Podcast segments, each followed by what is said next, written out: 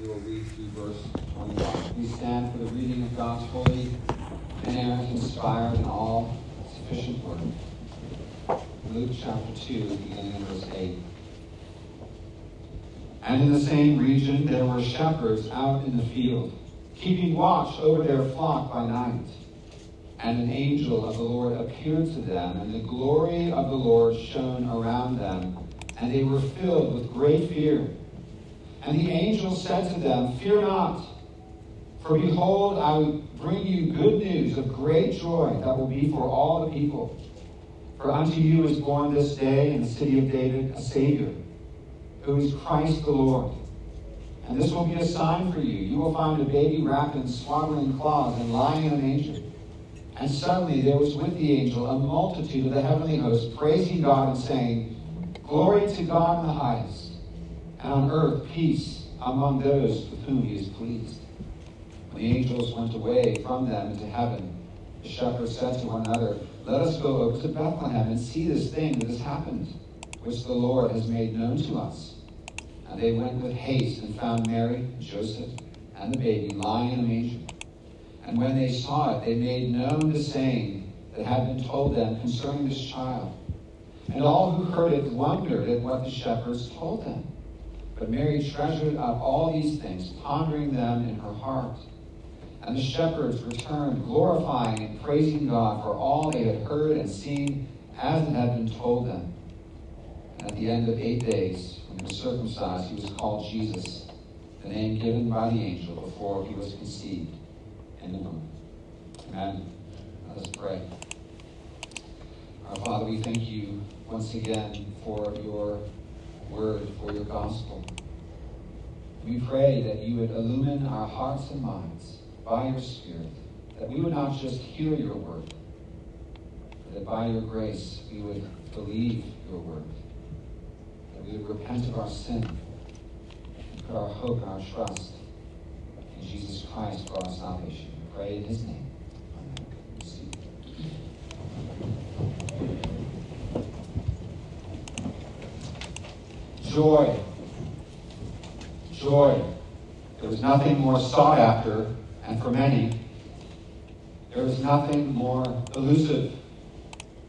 Recent polls reveal that depression and anxiety have swelled to record numbers. This is especially true of 18 to 25 year olds, where it is reported that almost 40% admit to struggling with depression. These numbers are staggering. Sociologists point out that this is largely due to public maladies like social media addiction or the long term effects of masking and COVID lockdowns, and an increasingly polarized and hyper politicized culture. To be sure, these, among many other things, contribute to depression, sadness, and a lack of true joy. So, what's the answer to this social contagion? How can one possess true and lasting joy? We are told by the experts that the answer lies within. Follow your heart, they say. You will find true meaning and purpose and joy. By looking within and following your heart, you will discover your true self and you will discover your own truth. And this personal truth will set you free. They publish that it's through self discovery and expressive individualism that you will find true and lasting joy. But, dear ones, my question is Does anyone really believe this? Does anyone really believe this? Does anyone really believe that the way to true and lasting joy is through self discovery and expressive individualism? Hasn't anyone noticed that the more our culture embraces these foolish ideas, the more depressed, the more hopeless, the more angry, the more bitter, and the more disillusioned our culture becomes? No, true and lasting joy cannot be found within. May I repeat that? True and lasting joy may not be found within. Because the deeper you go and the more within you go, the more you recognize that it's not pretty. That your life isn't one of beauty and holiness and goodness and truth. Lasting joy can't be found within, nor can it be gained from the world, He was constantly making us empty and vain promises. So, where can it be found? Perhaps you're asking these questions in your life right now. What we learn in the Christmas story, what we learn in the Christmas story is that true and lasting joy is found in a very unlikely place. That is, in a newborn baby. A baby born in a crude stable in a backwater town to a nobody family and placed in a manger. Dear ones, on that first Christmas, in the fullness of time, the promised Messiah had come. The greatest, the fullest, and the most powerful and profound moment in all of world history had taken place. But here's the thing no one noticed. No one knew it. You ever thought about this? No one knew it. For the citizens of Bethlehem, it was just another ordinary evening. For those visiting from out of town, those staying at the inn, it was a typical night. There was nothing special. Martin Luther, in a Christmas Day sermon in 1521, comments that, quote, no one noticed or was conscious of what God was doing in that stable. This comfort and treasure are hidden from them. Oh, what a dark night this was for Bethlehem, not conscious of that glorious light.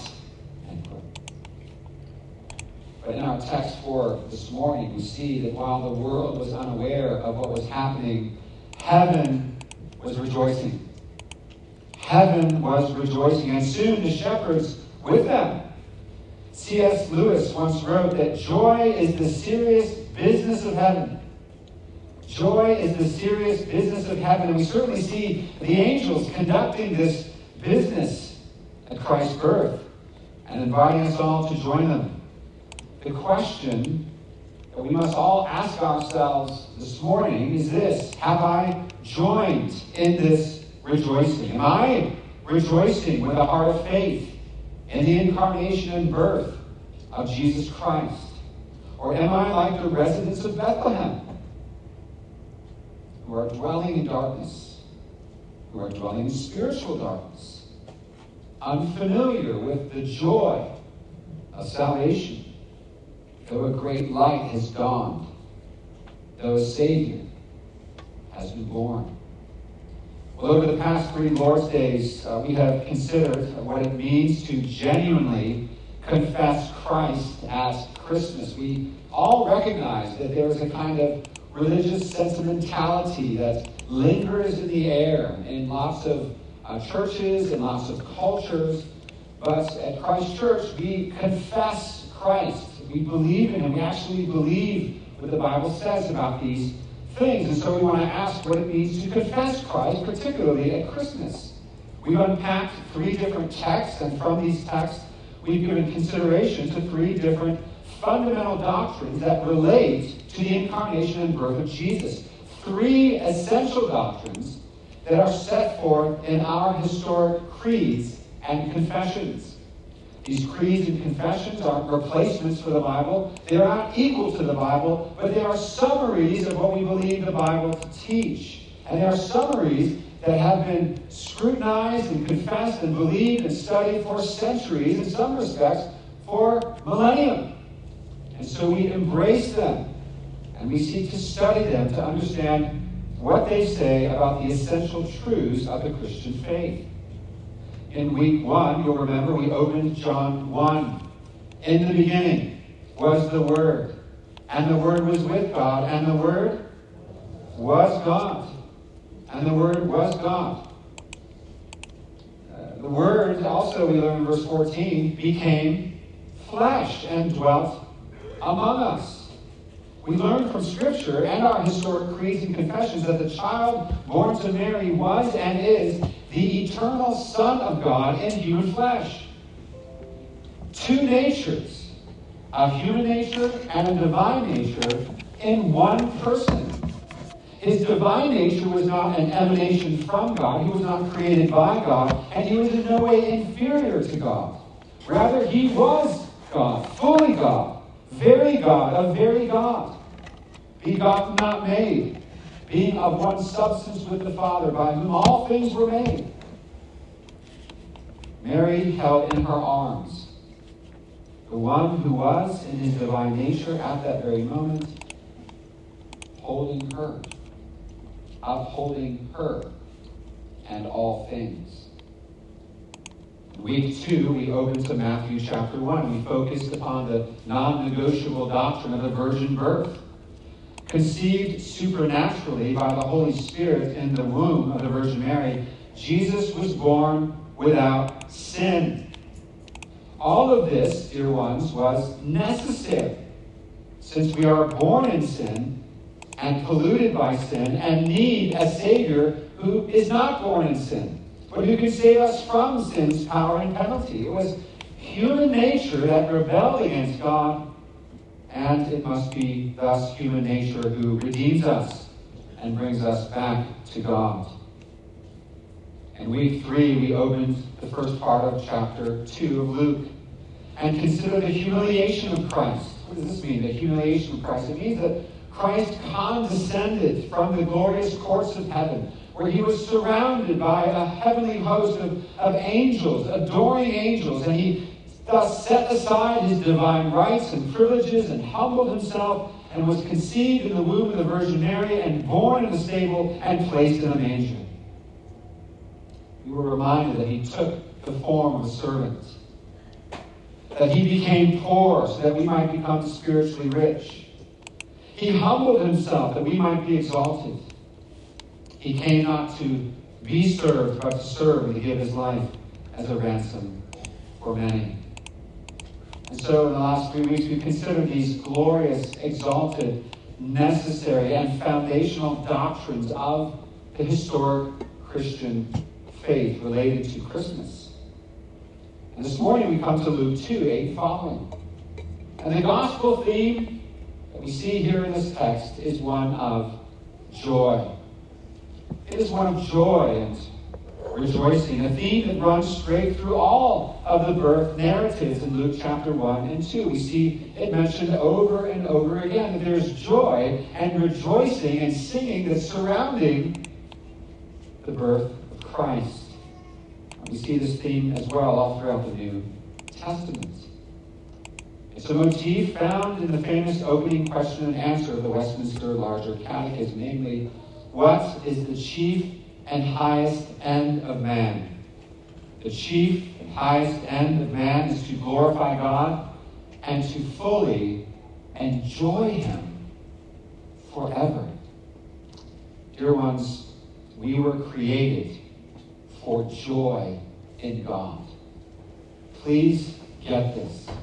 May this be etched in your minds as you meditate upon Christ and his birth this Christmas. You and I were created for joy in God. It's mankind's chief and highest end. It's the, the telos, the, the end of why we were created, to have to possess joy in God. And it's what Adam and Eve enjoyed in the garden before the fall. But sin has broken fellowship with God. It has made us broken as his creatures and guilty before his holiness. So who will rescue us from our guilt? from our sadness, from our from an eternity of misery. The glad tidings of Christmas tell us this. So let's turn to our text this morning. First thing we see is a glorious appearance. A glorious appearance. Looking at verses 8 and 9. And in the same region there were shepherds out in the field, keeping watch over their flock by night. And an angel of the Lord appeared to them. And the glory of the Lord shone around them, and they were filled with great fear. One thing that I like to do when I read history, I'm sure many of you do the same, is to put myself in the context. And I think, what would, what would I do? How would I respond? How would I have responded as a soldier in World War II? Storming Utah Beach. How would I respond if I were in the fields as a shepherd? That night, shepherds were not unlike the rest of Bethlehem and the surrounding region, unaware of Christ's holy birth. To them, it was a quite ordinary night. They were out in the fields tending their flock. It was quiet. It was dark. And then suddenly, suddenly a fiery and majestic angel appeared to them. Imagine the light and the splendor and the glory going from this dark night in the field to the splendor of the glory of the angel. He comes from heaven, from the presence of God. And so the glory of the Lord, shone around them. The shepherds responded as one might expect. They responded as we would have responded. They were afraid. The Greek text states that they were phobu mega, mega fearful. But they needn't be afraid because the angel came not to judge them, but to bring them glad tidings. He came not to give them what they deserved, but to give them grace and good news. To give them the most glorious birth announcement in the history of the world. And far from being looked upon favorably, shepherds in those days were social outcasts. They had the general reputation of being liars and thieves. Their testimony was inadmissible in court. Due to their occupation, they were ceremonially unclean and thus looked down upon by the religious leaders. These are the ones to whom the angel appears. From our earthly perspective, these were about the most unlikely candidates for an angelic visit of such magnitude. Why not visit the Jewish religious leaders? Why not visit uh, the princes and the kings and those in political power? But here again, God confounds the wisdom of the world here again, God communicates to us that Christ came not for the righteous, but for the unrighteous. And for those who seemingly have it all together and are unaware of the gravity of their sins, He didn't come for them.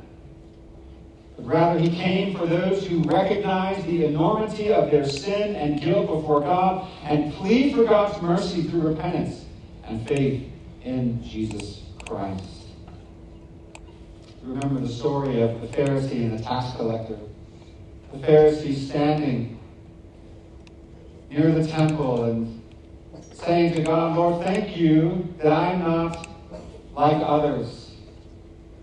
Thank you that I tithe of all that I make and receive. And thank you that I obey you in this way and that way. And thank you especially that I'm not like that tax collector over there. You could have said, Thank you that I'm not like that shepherd over there. And then the scene shifts to the tax collector. He did not even see himself as worthy to stand near the temple, nor did he see himself as worthy to even look up to heaven. And all he could say is, Lord, have mercy on me, sinner. Christ was asked, Or you ask, rather, who went away justified? Of course, it was the tax collector. You see, we have here the gospel so clearly set forth. Even in the ones to whom this gospel was announced, salvation would be for the lowest. It would be for the sinners. It would be for those who recognize their sin and their need for grace. And so we come then to this marvelous announcement in verse 10. Look at me. The angel said to them, Fear not, for behold, I bring you good news of what? Great joy. Of what? Great joy. Like to sound that? Who doesn't want great joy? Great joy. Where do you see great joy in the world?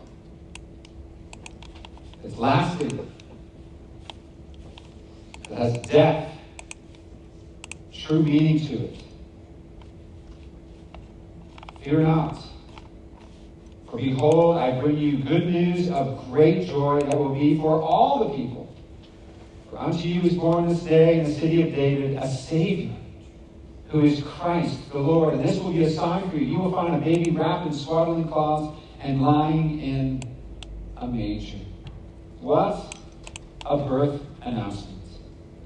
The angel declared that Jesus' birth was and is the, in Greek, the evangelismai, the, the good news, the, the good news for angels to come from heaven to announce. It's the good news that God has not left sinners to justly perish in their sin, joylessness, and eternal misery. He sent his Son to rescue sinners, to redeem us, and to reconcile us to God. And again, the angel describes this as great joy. This news is of great joy, as, as Peter later described in his first letter. It is joy inexpressible and full of glory. That's what Christians possess. What could possibly bring mankind more joy than knowing that through faith in Christ we at last have peace with God, full pardon for all of our sins, and eternal life in the fullness of the joy of His presence? This good news, this joy, is not just for a select few. It's good news we read for all the people, for everyone. It's good news for all the people. Now, we must recognize that when we first read this, upon first reading, think this is simply meaning all the people in the world, all the nations. Really, the definite article here is speaking specifically about Israel. It's for all the people. The Messiah is sent for the great joy of all the Jews, of all the people of Israel. He has come to save Israel by grace through faith. Of course, later in Simeon's song, we see the nations, both Jews and Gentiles, are beneficiaries of this good news of salvation. It is for all the nations. But here, speaking specifically of Israel and their need for this Messiah. And notice how the angels personalize the good news. Notice they say, For unto you is born. Notice verse 11 For unto you is born this day in the city of David a Savior who is Christ the Lord. And this will be a sign for you. You will find the baby. The good news wasn't generic, wasn't generalized, it wasn't impersonal. The angel said it was for you. For you. Christ was born for you. This reminds us of the words from Isaiah 9 6. For unto us a child is born, unto us a son is given. Jesus was born for us. Christ has been born for us. The question is have we received him? Have we received him as our Savior and as our Lord? Have you believed the good news? You know the most famous verse in the Bible, John 3.16. For God so loved the world that he gave his only begotten Son, that whosoever believes in him should not perish but have everlasting life. That whosoever, what? Believes. Salvation is by grace, through faith in Christ. My prayer this week, as I've been preparing, has been that everyone in this sanctuary will walk out with true joy. Joy that is lasting, joy that is everlasting, because it's joy, the joy of salvation. The joy of salvation in Christ. That you would walk out, if you came in here unbelieving, you'd walk out thinking, I don't know why. I can't even fully explain it. But my heart longs for this joy. And I'm realizing today what has been missing in my life. As one philosopher said, we have a God sized hole in our heart, and only God can fill it. We need Him. Nothing can replace Him. And that is why the world is so miserable as it runs headlong after other gods of our own making. So, how do you believe the good news? Well, let me ask you this Has Christ become a stranger to you? Have you wandered from fellowship with Him? Have you gotten caught up in sin? Me encourage you as a minister of the gospel to look to Christ for grace, for forgiveness. Run to his loving arms. Call upon him this morning. The Bible says, All who call upon the name of the Lord shall be saved. Confess with your mouth that Jesus is Lord. And believe in your heart that God raised him from the dead. Believe in your heart that Christ was born of a virgin. And you shall be saved. Now, perhaps you noticed in verse 11 that the angel refers to Jesus by three names that is, Savior, Christ, and Lord.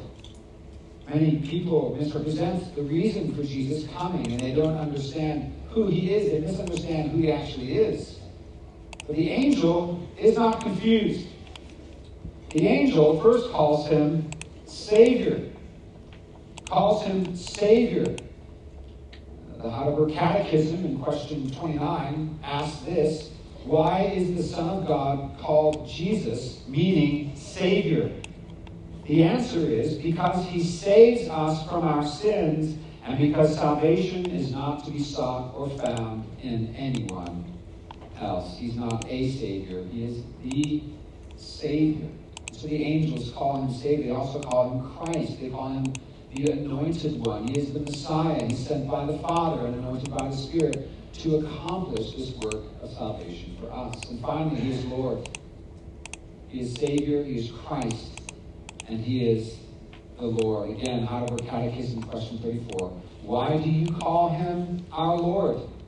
Answer, because not with gold or silver, but with his precious blood, he has delivered and purchased us, body and soul, from sin and from the tyranny of the devil, to be his very own.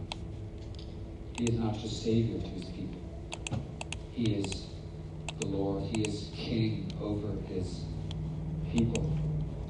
He is the Lord because he is the living, eternal God in the flesh. He is the one through whom God created the entire universe, and he upholds all things by the word of his power. He is Christos Kyrios, he is Christ, the Lord.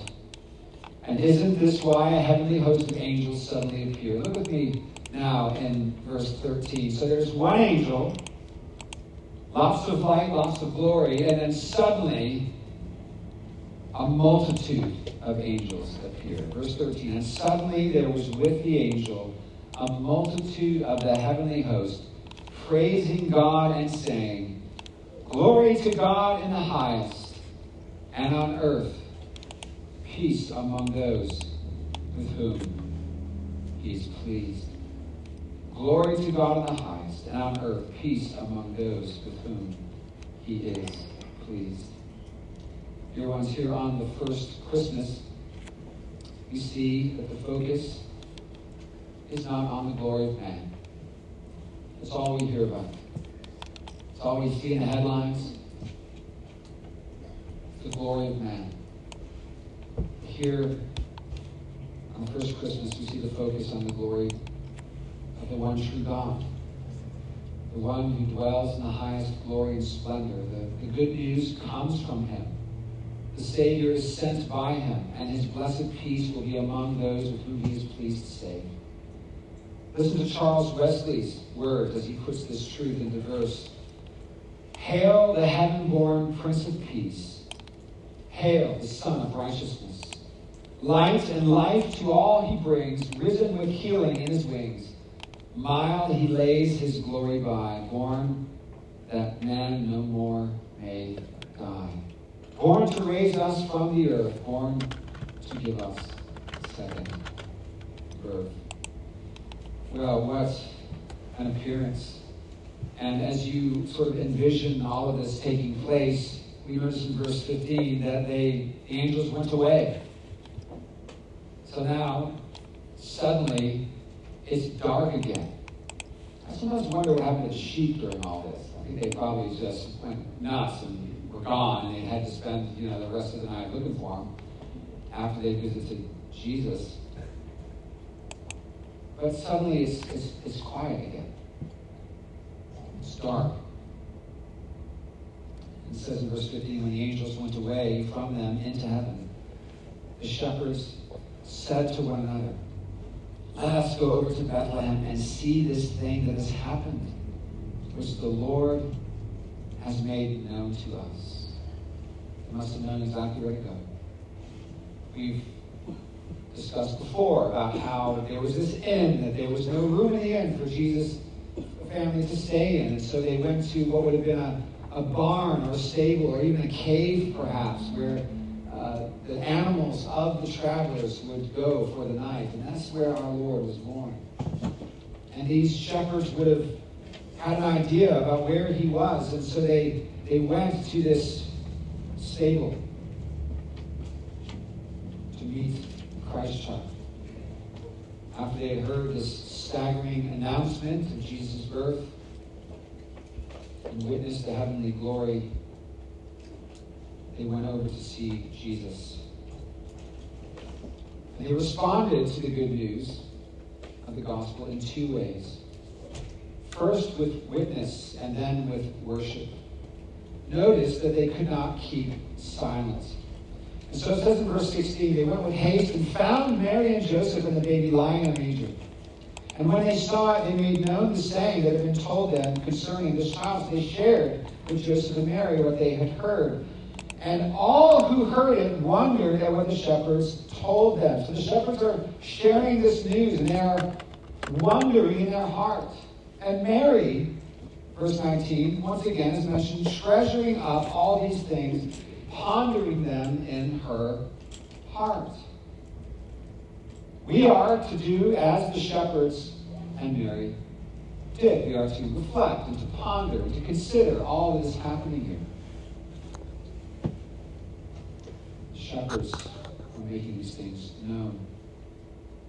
Verse 20 the shepherds returned, glorifying and praising God for all that they had heard and seen as it had been told them.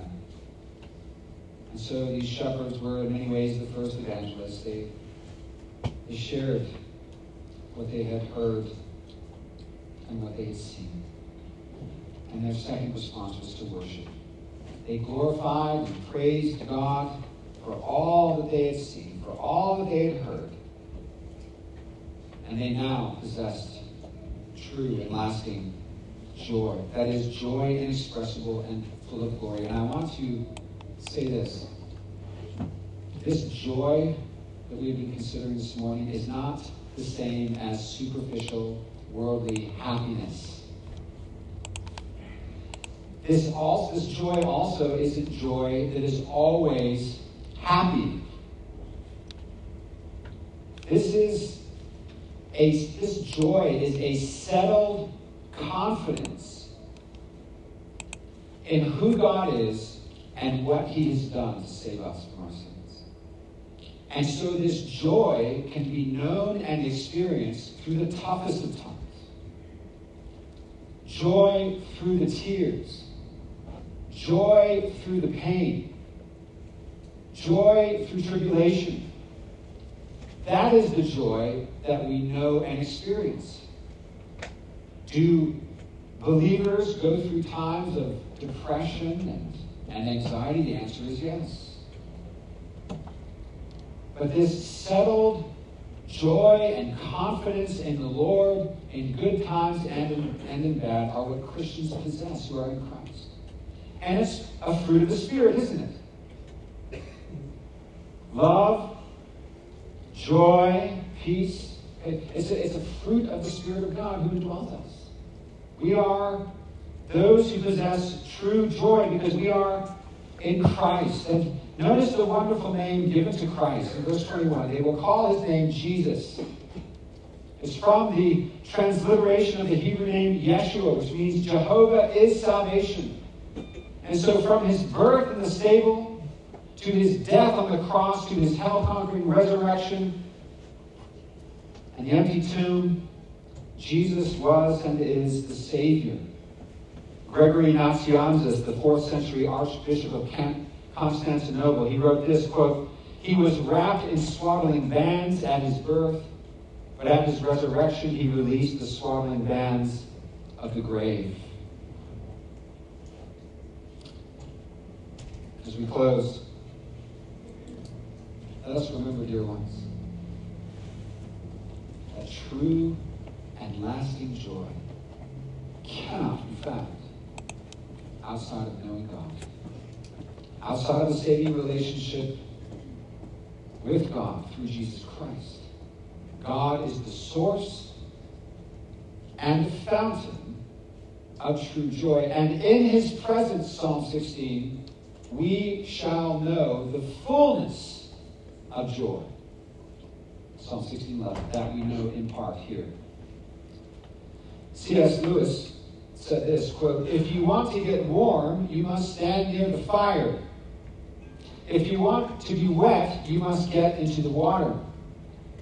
If you want joy, power, peace, eternal life, you must get close to or even into the thing that has them. End quote.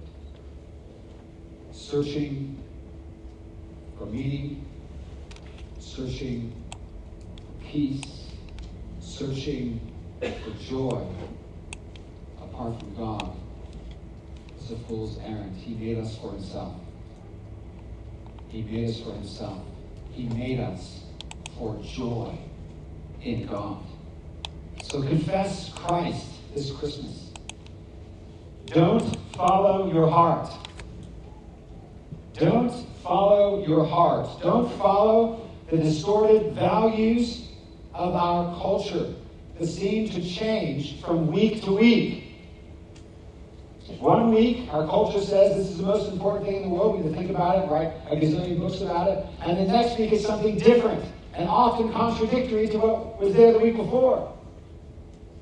Don't follow your heart. Don't follow the distorted values of our culture. Follow Christ the one who was born of a virgin in Bethlehem. He was born to deliver, born to give us peace with God, born to give us the joy of our salvation. Until that day when we will know the fullness of joy, when we will stand in his immediate presence, let's remember that his joy is our strength. Nehemiah 8:10.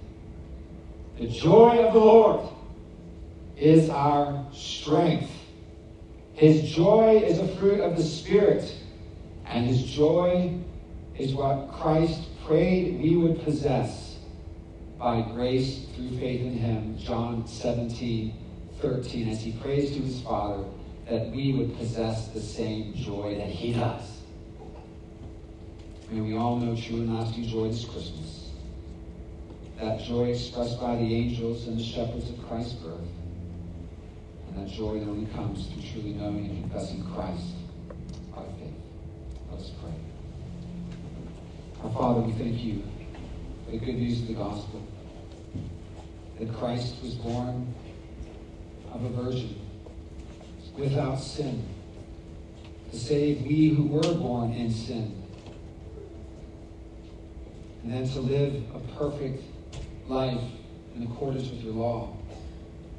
That law that we fail to live up to the standards to every day.